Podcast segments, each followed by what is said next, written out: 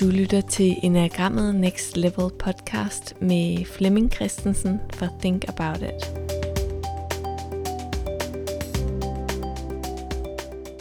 Velkommen til Enagrammet Next Level podcast. Jeg hedder Charlotte Hej Hase, og jeg sidder her med Enagram-ekspert Flemming Christensen. Ja. Og i den her episode, der vil vi kigge lidt på typejagten. Når det er, at man lærer enagrammet at kende, så vil man jo rigtig gerne finde ud af, hvilken type relaterer jeg til. Og øh, det er ikke så let, skulle jeg hilse at sige. du startede, Flemming, med at fortælle, at øh, det tog dig faktisk 10 år at være helt sikker på, eller finde frem til det, der var den type, som var tættest på dig. Så ja. jeg kan forstå, at det er, det er noget, der sker. Det kan være svært. Det kan sagtens være, være work in progress, og det kan så godt være, at man tænker, nå, nu ved jeg sådan, hvor jeg mest kan relatere mig i enagrammet, og så stopper det jo ikke der. Så fortsætter det jo med, at man bliver mere og mere nysgerrig, at man gerne vil have flere og flere facetter, at man gerne vil øve sig mere og mere sådan på at bruge sig selv godt i livet. Ja. Og kigger man på jeres test, så er der 130.000, der har været inde og tage den her. Så det er jo en måde, man kan gå til det på. Man kan gå ind og tage en test, og kan du fortælle lidt om, hvad en test kan sige? Ja, og egentlig så burde vores test være en indikator. Fordi en test vil jo være, at hvis man øh, laver et eksperiment, og man tester det, så får man et resultat. Gentager man det hele en gang til, så får man så det samme resultat. Så, så det, er, det er ikke nødvendigvis en, en test, der kan fortælle dig 100%, så hører du til der, så er du en 1 to 2 eller 3 eller hvad. Det er en, øh, den er bygget op, hvor den undersøger alle ni typer i del 1, og i del 2, så tager den de tre typer ud, som du har svaret mest på. Og så prøver den at hitte ud af, om der er en, der skiller sig mere ud end de andre, og så får du nogle procenter på de tre typer. Øh, vores hjerne er sådan indrettet, at, at blandt de der 130.000, der har taget testen, der 100.000 af dem har ligesom sagt, den jeg scorer mest på, det er det, jeg er. Selvom vi ligesom skriver, nej, det er ikke sådan, man tolker resultatet. Det er en af de her tre, du skal hjem og læse op på. Men hele den der med, øh, nu skal jeg hjem og læse op, hmm, nu skal jeg sætte mig ind i, nu skal jeg undersøge mig selv noget nærmere. Der tror jeg, det ligger lidt sådan i, i, i den samtid, vi lever i øh, tilgang. Nej, stik mig et tal, så jeg kan komme videre. Og det er bare ikke sådan, enagrammet fungerer. Der er andre systemer, som du får en test, og så får du at vide, bum, så hører du til der, så er du indadvendt eller udadvendt. Her der skal vi arbejde med vores selvindsigt. Vi skal øge vores selvindsigt over tid. Så, så enagrammets måde at, at øh, blive brugt på, er, at det skal anvendes som et spejl, så vi løbende kan se mere mere og mere af os selv.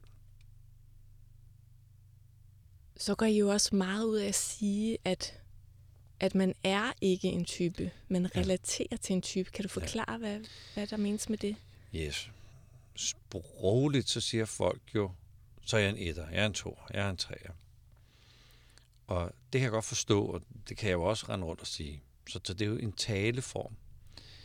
Men det, der egentlig sker ved at sige det, det er, at vi kommer til at putte os ned i kassen med type 1 eller 2 eller 3. Så vi begrænser os selv sprogligt. Man kan sige, sproget skaber jo vores personlighed. Så rent sprogligt kommer vi til at sætte os for hårdt ned i en bestemt kasse, som hedder en bestemt type. Så den rigtige formulering vil være, når jeg befinder mig i pressede situationer, så anvender jeg nogle øh, personlige strategier. Jeg arbejder ud fra et værdisæt. Jeg har nogle særlige følelser, som jeg står til. Jeg har en særlig måde at være på, som kan beskrives ved hjælp af type 2. Men den sang er jo alt for lang, så det, det, det har vi bare shortcuttet til at gå ind og se. så er jeg en toer. Øh, I virksomheder især, hvor vi har lidt travlt med at lære ting og, og bruge ting, der kan der også gå sådan lidt, øh, lidt hurtighed i. Når så er du en toer, gider du ikke lige hente kaffen? Eller vi har en konflikt med naboen, kære otter, gider du ikke gå over og banke naboen? Så vi kan også komme til at spille hinanden ned i de der kasser. Så ud af, at vi kan tale os selv ned i kassen, så kan vi spille os selv ned i kassen ved at ligesom sige, du er en type, eller jeg er en type. Så derfor har vi opfundet et begreb, hvor vi siger, at man kan relatere sig til en type. Eller jeg kan se en, en bestemt type ret meget i mig selv. Og det er simpelthen for at øh, tale os ud af, at vi er en type. Vi er jo meget som mennesker, er vi jo meget mere end bare en type. Så vi er ikke en type. Vi er meget mere end det. Og det er årsagen til den her lidt særlige måde at tale om, om typerne på. Mm.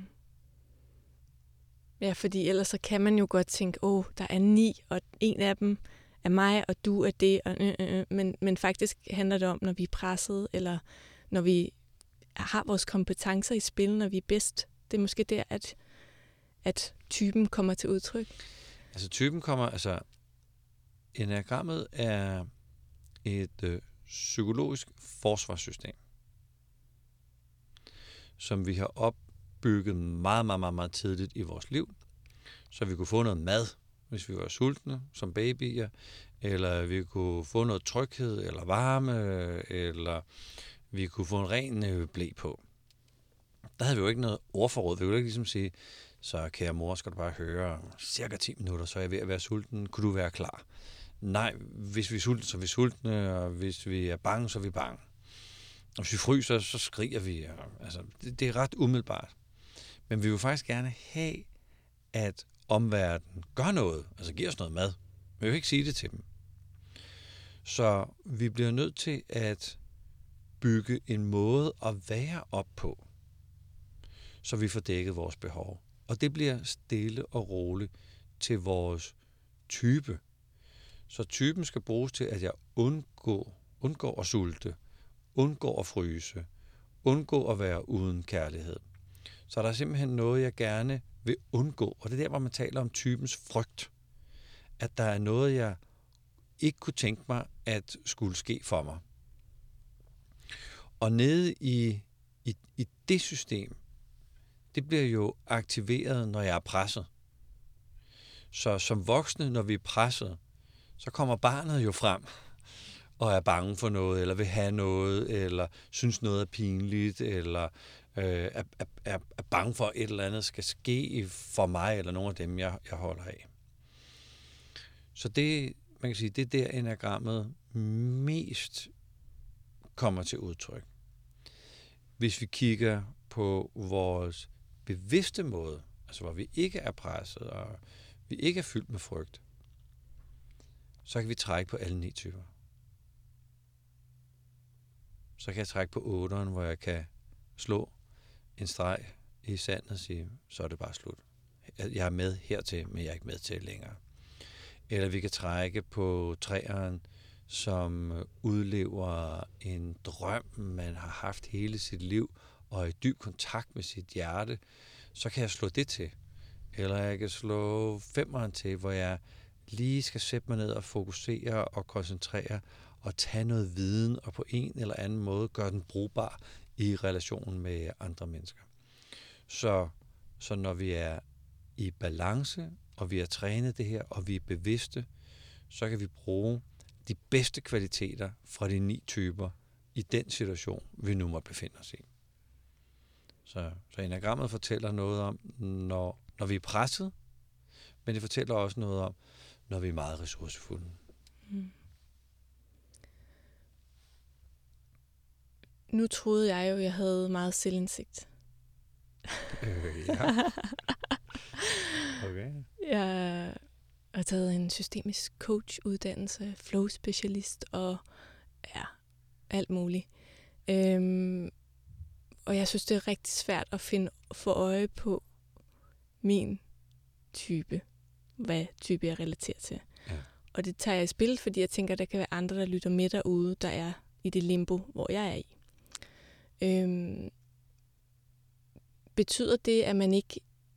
Altså faktisk har jeg ret let, måske, ved at, øh, at se min nærmestes typer. Ja. jeg har da lige fundet ud af, hvem min far og min kæreste og så videre er. Øhm, men det, at jeg ikke... Altså, det er måske sådan en måned ad gangen, så er jeg type 2, så er jeg type 6. Så, øhm, hvad søren er det for noget? At man ikke... Øh... Selvfølgelig skal man lære de ni typer at kende. Ja. Men hvad kan det... Ja, et er jo sådan at læse op på typerne, så man ved, hvad skal man relatere sig til. Så hvad betyder det? Altså, det er jo faktisk at lære et sprog. Og man kan også sige, når man... For eksempel bruger jeg jo meget min, øh, min, min arbejdstid på at træne det her ude i, på arbejdspladser. Og stille og roligt, når folk begynder at lære om det her, så har de faktisk fået et helt nyt sprog. Ja. Så er det meget lettere at gå hen og sige til hinanden, hmm, jeg tror, din type er ved at stikke af med dig, jeg tror, du er på vej ned i niveau. Og normalt vil man jo ligesom sige, øh, det er lidt ligesom om, at øh, du måske føler dig presset lige nu. Jeg ved ikke, om du er presset, men du ser sådan lidt presset ud. Og det er bare en antagelse, jeg har, så jeg ved ikke, hvordan du har det. Men øh, og der er også nogle andre, vi har gået og talt om, at, øh, at måske har du kommet til at sige ja til lidt for meget, som du ikke skulle sige. Det vil tage rigtig, rigtig, rigtig lang tid til det, man ligesom kan sige til hinanden med masser af tillid.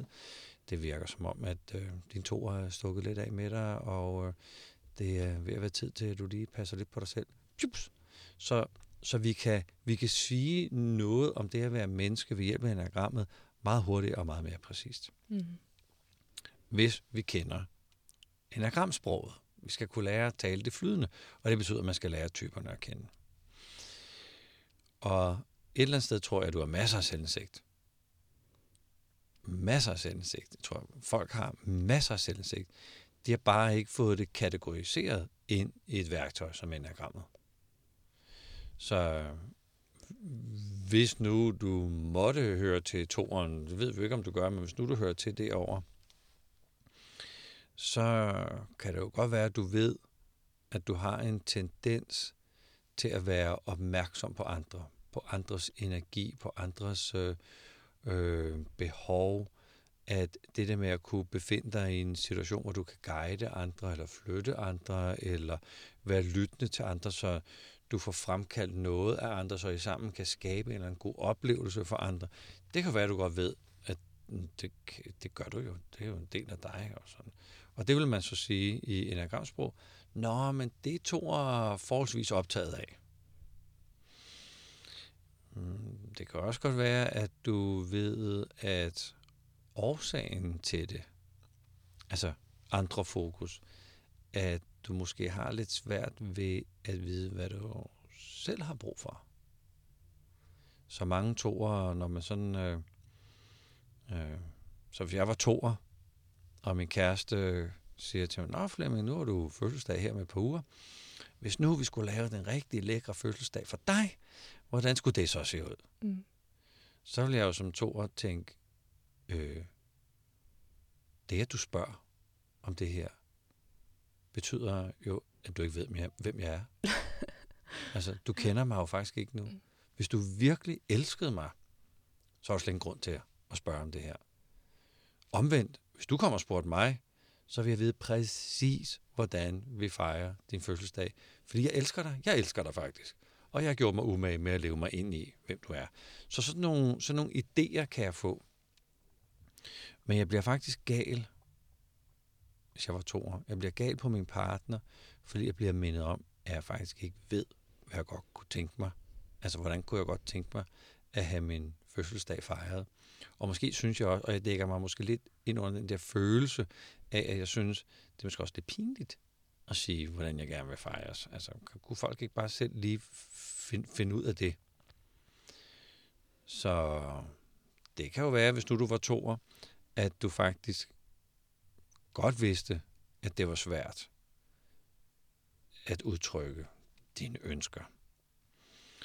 Så kunne man gå et skridt øh, længere ned, og så kunne man sige, øh, hvis nu du var toer, så ved du måske, at du gennem offerrollen manipulerer andre mennesker til at være på en bestemt måde. Det hører i hvert fald til toeren. Mm. Det er ikke sikkert, at du vil kigge på det. Det er ikke sikkert, du vil acceptere det. Det er ikke sikkert, du vil høre det.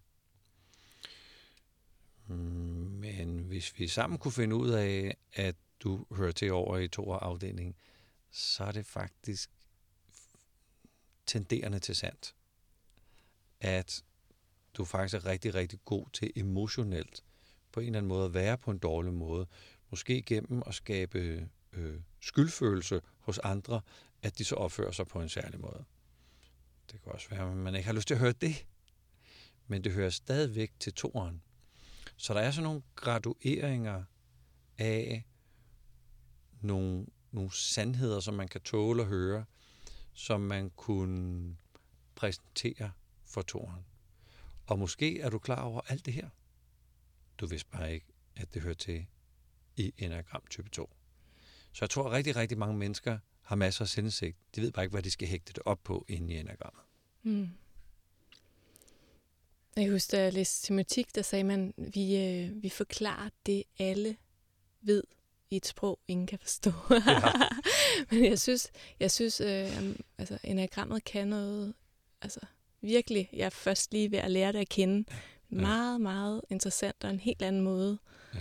at, øh, at få øje på noget, som man måske godt vidste, men lige pludselig bliver det lettere, synes jeg, at være rummelig øhm, over for nogle ting, hvor jeg ellers før tænkte, hvorfor gør du det her? Eller, eller altså, tænker ud for mig selv. Ja.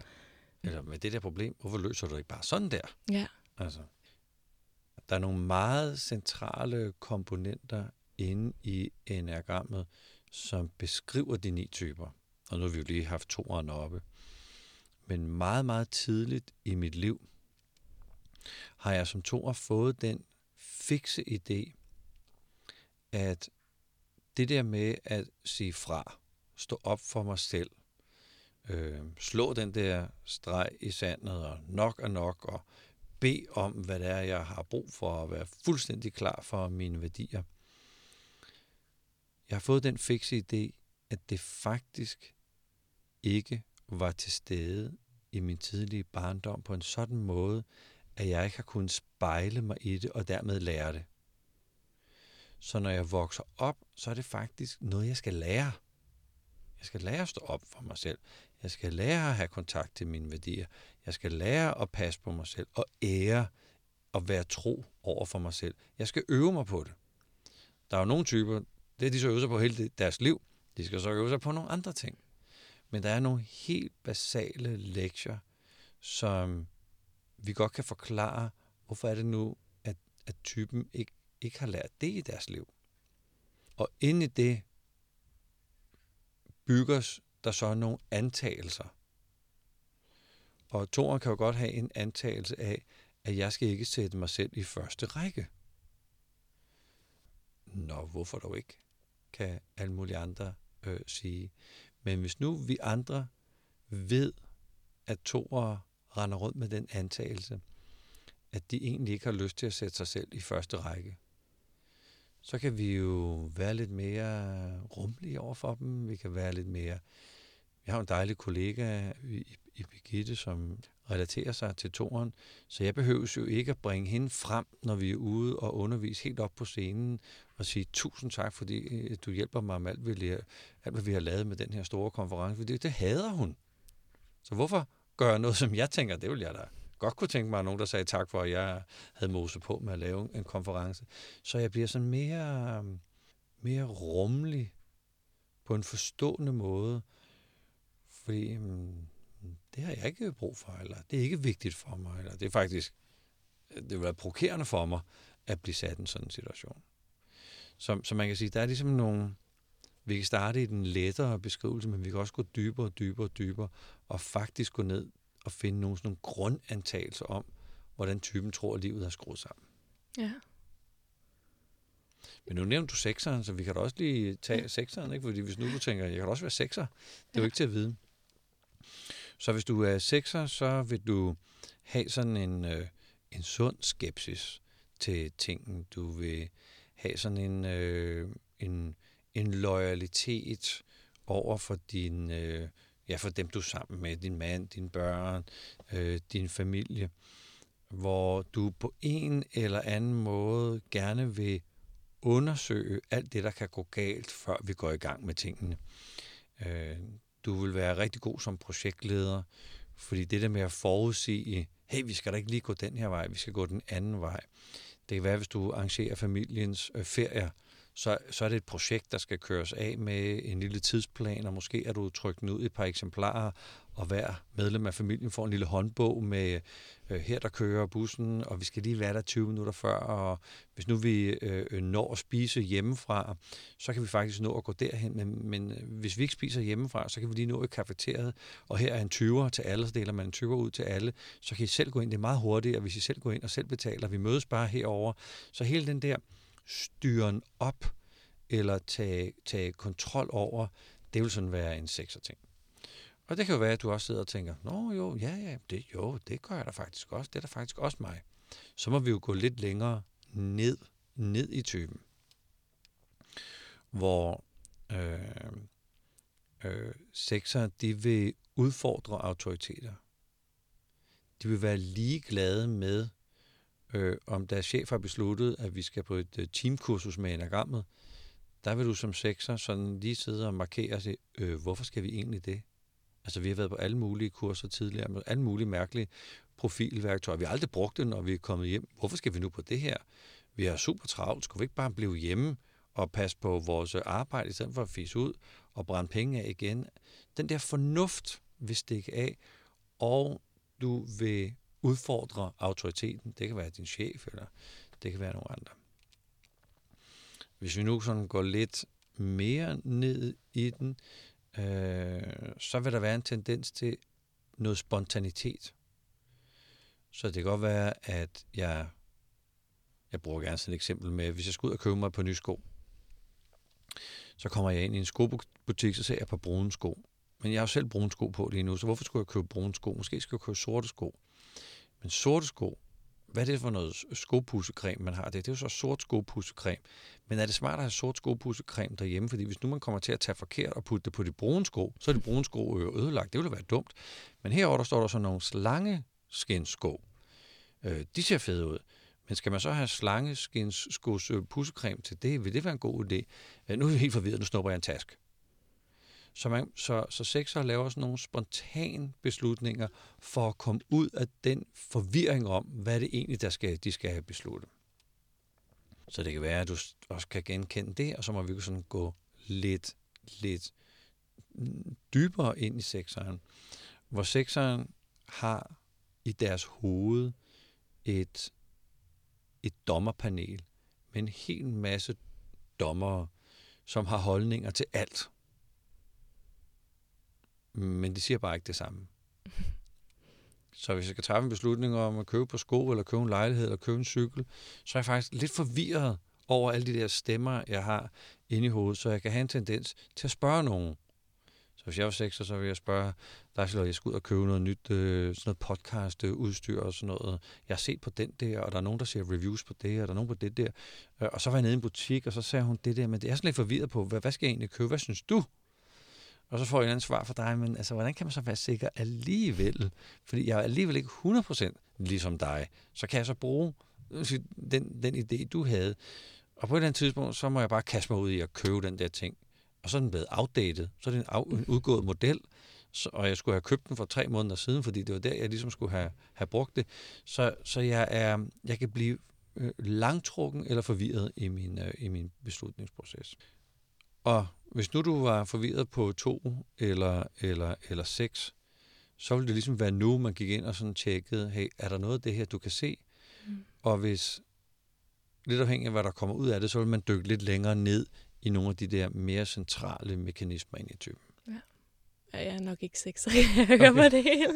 Ja, okay. men det var fordi, jeg hørte noget med, at man var meget drevet af frygt, og det kunne jeg godt genkende. Jeg kunne godt genkende det indre øh, liv, og ja, ja så, øhm. så hvad, hvad betyder det for dig at være drevet af frygt? Hvad er... Øh, det er sådan, øh, hvis nu der er et eller andet, øh, der virker farligt, ubehageligt, øh, jeg, jeg går hen til det og undersøger det, men jeg er sådan, jeg har sådan en lille bekymring ofte. Ikke? Mm-hmm. Kan du komme med et eksempel? Øh, hvad kunne det være? Øh, min tendens til at se tv-serier, hvor der er drama, meget drama. Jeg vil gerne altså, have et sted, hvor jeg får release, hvor jeg kan sidde og tude, eller blive bange, eller ja. grine. Det skal, ja. det skal være stort. Det skal ja. være sådan, øh, hvor at jeg får at vide, hvorfor skal du sidde og se de her ting? Altså, jeg kan blive meget bange bagefter, jeg kan ikke sove og sådan noget, men det er vigtigt for mig. Det, det, det, er, muligvis, øh, det er muligvis et, øh, et andet element, som, som ikke har noget med, med, med to eller seks at gøre nødvendigvis, men det der med at føle, at man er i live, ja. Eller, ja. eller man har gang i sine følelser og sådan nogle ting. Altså, øhm, men normalt så vil toeren have en frygt. Det toeren normalt vil kalde frygt, det er, at øh, jeg vil ikke være dårlig til mit job. Øh, så, så hvis man giver toer sådan, nu skal du så lære det her. Nu skal vi mm. så have en helt ny database ind, og du skal have den der op at køre.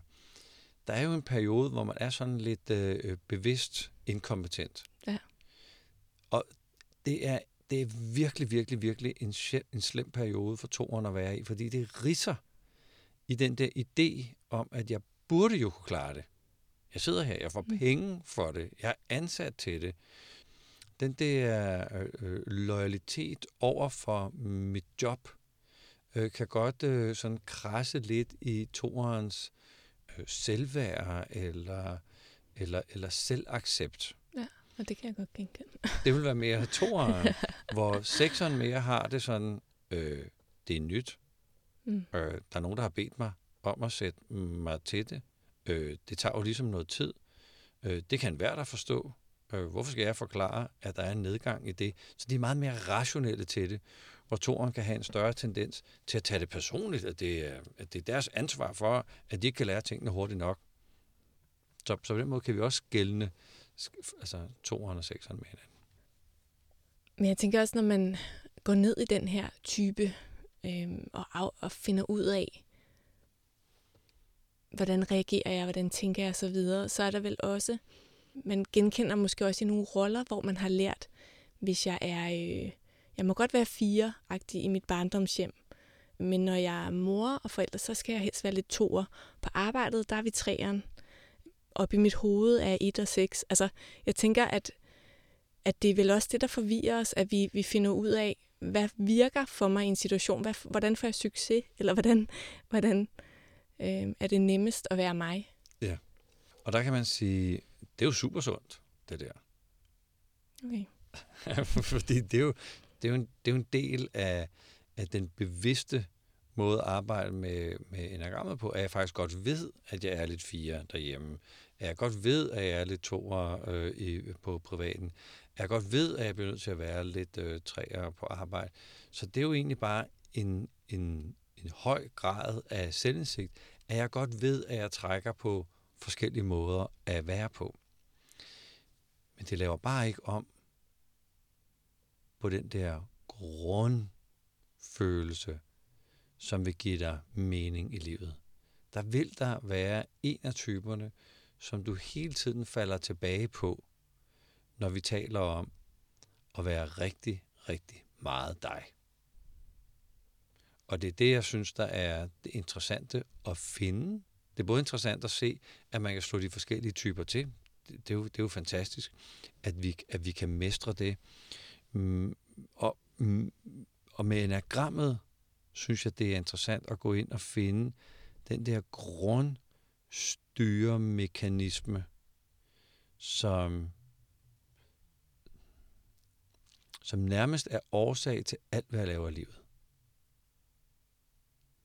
Så hvis vi tager, hvad er en anden type, 8'eren, så det her med ikke at sænke paraderne, fordi så er der nogen, der kan få et slag ind.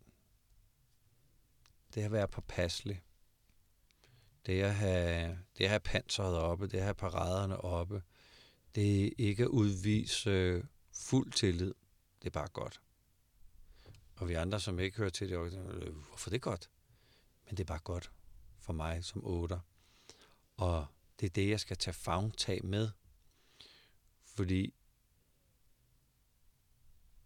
hvis, hvis, jeg, hvis jeg ikke opdager, at det er det, der er styrende for nærmest alt, hvad jeg render rundt og laver, så kommer jeg på sådan et, øh, et plateau, rent læringsmæssigt. Så har jeg lært noget med enagrammet, så kan jeg fortælle, at jeg har otte, og så ved jeg, at jeg er stor og stærk og robust, og jeg er måske lidt farlig en gang imellem, og så, så so what? Så har man bare fået endnu flere prædikater på sig selv som menneske, men det skaber ikke noget gennembrud. Og jeg tænker, det er jo gennembruddet, der er så fantastisk ved enagrammet, at det faktisk hindrer os til at opdage nogle ting om os, som i alle situationer, alle relationer, også relationen med os selv, spænder ben for os. Så det er fint, at du kan se dig i det hele, og, og når det sådan lander for dig, siger, hmm, hvis nu du er toer, og kan relatere til den, at der er noget selvforglemmelse. Der er en lille tendens til, at det faktisk er lidt nemmere at have fokus på andre, fordi det er fokus på sig selv. Øh, hvordan gør man egentlig det? Det vil nok alt andet lige for alle mennesker være sundt. Ja. Og, og have fokus på sig selv, eller værne om sig selv, eller ære sig selv, eller være tro over for sine, sine værdier. Før vi runder den her af og kommer med en øvelse til folk, der gerne vil blive skarpere på, hvilken type de kan relatere til, så har jeg lige en anden sjov en. Det er, at jeg jo hver gang jeg tager en test, bliver en træer. og, det, og det tænker jeg ikke, jeg er, men det er jeg nok i arbejdssammenhæng. Øh, og måske, altså, det, men mit spørgsmål for at hæve det op er, du sagde selv, du kan tage en test, og så er det måske de tre, altså så kan du kigge på de tre typer, der kommer, der bonger mest ud, og ja. vurdere, at ja. der er noget her. Ja. Øh, men er det også noget normalt, at man kan opleve, at man får et svar, hvor man tænker, jamen, det tager, tager alle test fejl? Um... Måske er det også konteksten, man tager det i, hvis man tænker på, på arbejde, når man tager den, eller tænker på noget. Ja, altså der er jo nogle, der er tre typer, der er 3, 6 og 9, som er kontekstspecifikke. Det er, sådan, det er deres design, det er deres måde at gå i verden på. Så inden de tager tekst, testen, så har de brug for ligesom at sige, Øh, skal jeg tage den ud fra, at jeg er på arbejde, eller jeg har lige startet på det her nye arbejde, så skal jeg så tage det fra der, hvor jeg var før, men der havde jeg jo en dårlig chef, øh, slår det så igennem, eller skal jeg tage det, når jeg er hjemme, eller bare sådan, som jeg sidder lige nu, eller jeg skal have en kontekst. Så det vil være, det vil være sådan en indikator på, at man nok relaterer sig til, til 3, 6, 9. Så kan der være en ønske om, at at være på en bestemt måde. Ja, så altså man, man tager testen så efter. man tager lidt mere, jamen, øh, jeg er nok sådan lidt mere produktiv og lidt effektiv og lidt målrettet og sådan nogle ting. Altså. Men hvis vi kigger på, nu leger vi bare, du ja. to og who knows, så vil træerens måder at være på støtte dit to motiv. Så det der med at være effektiv og målrettet gør, at du kan nå noget mere for andre. Så hvis du får styr på din hverdag, eller du får styr på dit arbejde, nu er du også øh, selvstændig, hvis du virkelig får overblik over det, og kan være noget effektiv, hvis du bruger træertypen som, som strategi til, at så er der jo mere tid til familien. Så, så er du ikke træeren, men så bruger du bare det, træeren kan, for stadigvæk at støtte din to og tankegang. Og det er en vigtig, vigtig, vigtig øh, øh, kommentar, vi er inde på her, at alle typer har noget, der er vigtigt for dem. Og toren vil, vil have det, at, øh, at jeg kan være noget for dem, jeg holder af. Men så kan de bruge alle de otte andre typer som strategier, som metoder til at komme i mål med, med det, jeg nu skal med min egen type. Jeg har da også noget øh, otter i mig. Så det der med bare at blive ved og ved og ved og ved og være dedikeret og nærmest lukke øjnene og sige, det her, det går. Det jeg nu har sat i gang, det skal nok gå. Det bruger jeg jo til at få levet min, min træerværdi ud, hvor min træerværdi handler meget om at være excellent til et eller andet at mestre et eller andet, være den bedste til et eller andet, stå og shine i et eller andet felt. Men der kan jeg bruge alle de andre typers strategier eller metoder for at udleve min egen type. Men det gør mig jo ikke lige pludselig til en 8. Det gør bare, at jeg bruger 8'ernes metode til at gøre noget mere af det, jeg et eller andet sted tror er vigtigt øh, for mig som, som person. Så hvis den, der sidder og lytter med, tænker, okay, nu vil jeg altså gerne dykke lidt ned i ja. den type, jeg kan relatere til, eller i hvert fald måske lige udfordre det, jeg troede. Hvad skal, hvad skal man så gøre? Min, min anbefaling vil være at kigge på værdier. Altså gå ind og se, hvad er egentlig virkelig, virkelig, virkelig vigtigt for mig. Og det kan jo være, at jeg kan jo lige løbe nogle typer igennem her, eller løbe alle typerne igennem. Så det her med at have høj ordentlighed, etik og moral, det vil høre til etteren. Det at øh, gå op i relationer og nærvær og faktisk kærlighed, det vil være toeren. Det at vinde og være excellent til et eller andet vil være træeren. Det at være personligt udtryk sin personlighed og være autentisk og original vil være fireren. Det er at fordybe sig. Fordybe sig i at have visdom og have indsigt og, og forstå, hvorfor ting hænger sammen. Det vil være vigtigt for femmer. Det at være grundig og lave noget, der holder og gennemføre et projekt, et projekt lojalt, det vil være sekseren. Glæde, optimisme, frihed, spontanitet er nogle værdier, der er vigtige for syveren. Magt, autonomi, indflydelse, selvbestemmelse vil være otteren. Og sådan noget, som man kunne kalde rummelighed, eller helhedstænkning, eller balance. Jeg vil godt putte en lille parentes ind her, som hedder malighed, som skal forstås positivt for nieren.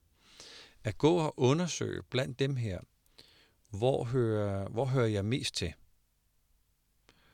Og så undersøge, hvordan får du fingrene i det? Så øh, vi havde toerne oppe før, som er noget med relationer, nærvær og kærlighed. Er det noget, du kan genkende? Ja. Okay. ja. Og du smiler lige nu og får lys i øjnene, når vi sidder her. Ja. Yes. Hvordan får du fingrene i det? Hvordan får du fingrene i den gode relation? Hvad gør du for at sikre dig, at du er i, i god relation med folk? Ja, det er lidt forskelligt. Altså nogle gange, øh,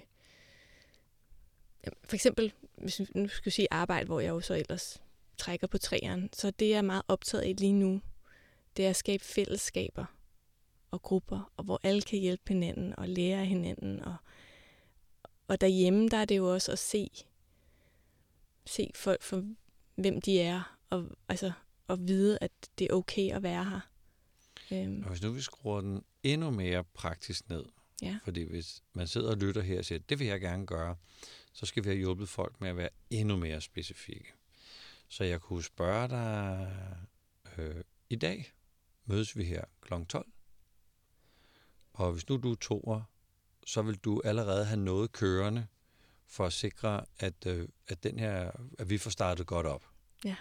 Så jeg kom, øh, jeg kom en halv time tidligt, ja. og så øh, var jeg inde sådan at mærke rummet, og så satte jeg sådan en timeklasse, jeg havde med, hvor vi kunne holde øje med tiden, og øh, tænke på, om du havde vand med. ja, og også lige fortalt med, med Karin her, der har co-sounds, fordi at det var også vigtigt lige at, at lande i den relation. Og ja, jeg ved ikke, om, om jeg er stadig ikke helt sikker på, om det er det, men det er rigtigt, der er nogle ting der. Det er lige præcis det, vi leder efter. Ja. Men du gør det så naturligt. Det er helt naturligt for dig. Så det der med, at jeg gør bare det, så kommer jeg ind, så tænker jeg lige, jeg ved, om Flemming har vand med, skal jeg lige have noget vand? Skal jeg også lige connecte med hende, der sidder herude? Så, nå, nå, gå lige rundt og snak lidt, og lige lande, og måske lige komme lidt i god tid, så der er tid til at lande med folk. Yes. Det vil være din strategi for at få fingrene i den gode relation. Jeg har lige været til møde, før jeg kom her, og mm, det der med at, øh, at være excellent eller god, det handler blandt andet for mig om at komme til tiden. Så de møder, jeg lige har været i nu, de er sådan kørt sådan ret meget på tid, fordi jeg vidste, jeg kommer bare ikke for sent til det her. Hvis vi skal nå det, vi skal, så skal jeg komme for sent. Og jeg er god tid, så kommer jeg over, og så kommer jeg ned af, af Vesterbrogade, kører øh, i retning ind mod Rådspladsen, og så kommer jeg for sent forbi indkørselen til at skulle ind i porten. Og så kan jeg ikke bakke op, fordi hele, hele trafikken på Vesterbrogade er jo allerede i gang, så jeg bliver ligesom bare skubbet fremad. Og allerede nu ved jeg, at jeg kommer to minutter for sent. Og det flipper helt ud for mig, og jeg sidder og tænker, hvordan, hvor kan jeg vende bilen? Altså, jeg skal jo ikke hen til rådspladsen for at køre tilbage igen. Hvad, hvad sker der her? Så kører jeg ned ad en sidevej, som jeg ikke må. Der er simpelthen, øh, den, den er ensrettet. Men jeg tænker, hvis de kører derned, kører på og vender bilen, kommer ud igen, kører over Vesterbrogade, selvom man ikke må. Forvent bilen ned ad Vesterbrogade, blokerer hele Vesterbrogade og kommer ind. Og så kommer jeg endelig ind gennem porten, fordi jeg skal bare ikke for sent. Og så kan man ikke finde en parkeringsplads. Så må jeg ræse rundt ind på den her plads, og sveddrøbende kommer jeg endelig herover, og jeg kan ikke finde ud af, hvordan jeg laver parkering. Så det der med at komme til tiden og være professionel, der er der noget, der stikker af i mig, som har noget med tid at gøre. At jeg kommer altså bare her til tiden, og vi skal ikke spille vores tid. Og selvom det er noget, jeg tænker, ja, det er da klart, jeg gør det. Det er da bare, det er da bare noget, jeg gør. Jo, jo. Men vi skal have øje på det. Og det er det, den her lille øvelse, vi kan sende folk hjem med at sige, det kan godt være, at det er helt naturligt for dig, og du tænker, det er da bare, øh, alle burde gøre det. Ja, ja, men det er dig, der gør det. Så selvindsigt handler jo om, at du har et motiv, og du ved, hvordan du forsøger at få indfriet det her motiv eller værdi. Det er godt at slutte af på. Det er godt at slutte af på, ja. og så skal jeg også lige sige, at vi lægger link til, øh, til testen i show notes, hvis man er interesseret Alright. i at gå ind og tage den. Yes. Ja.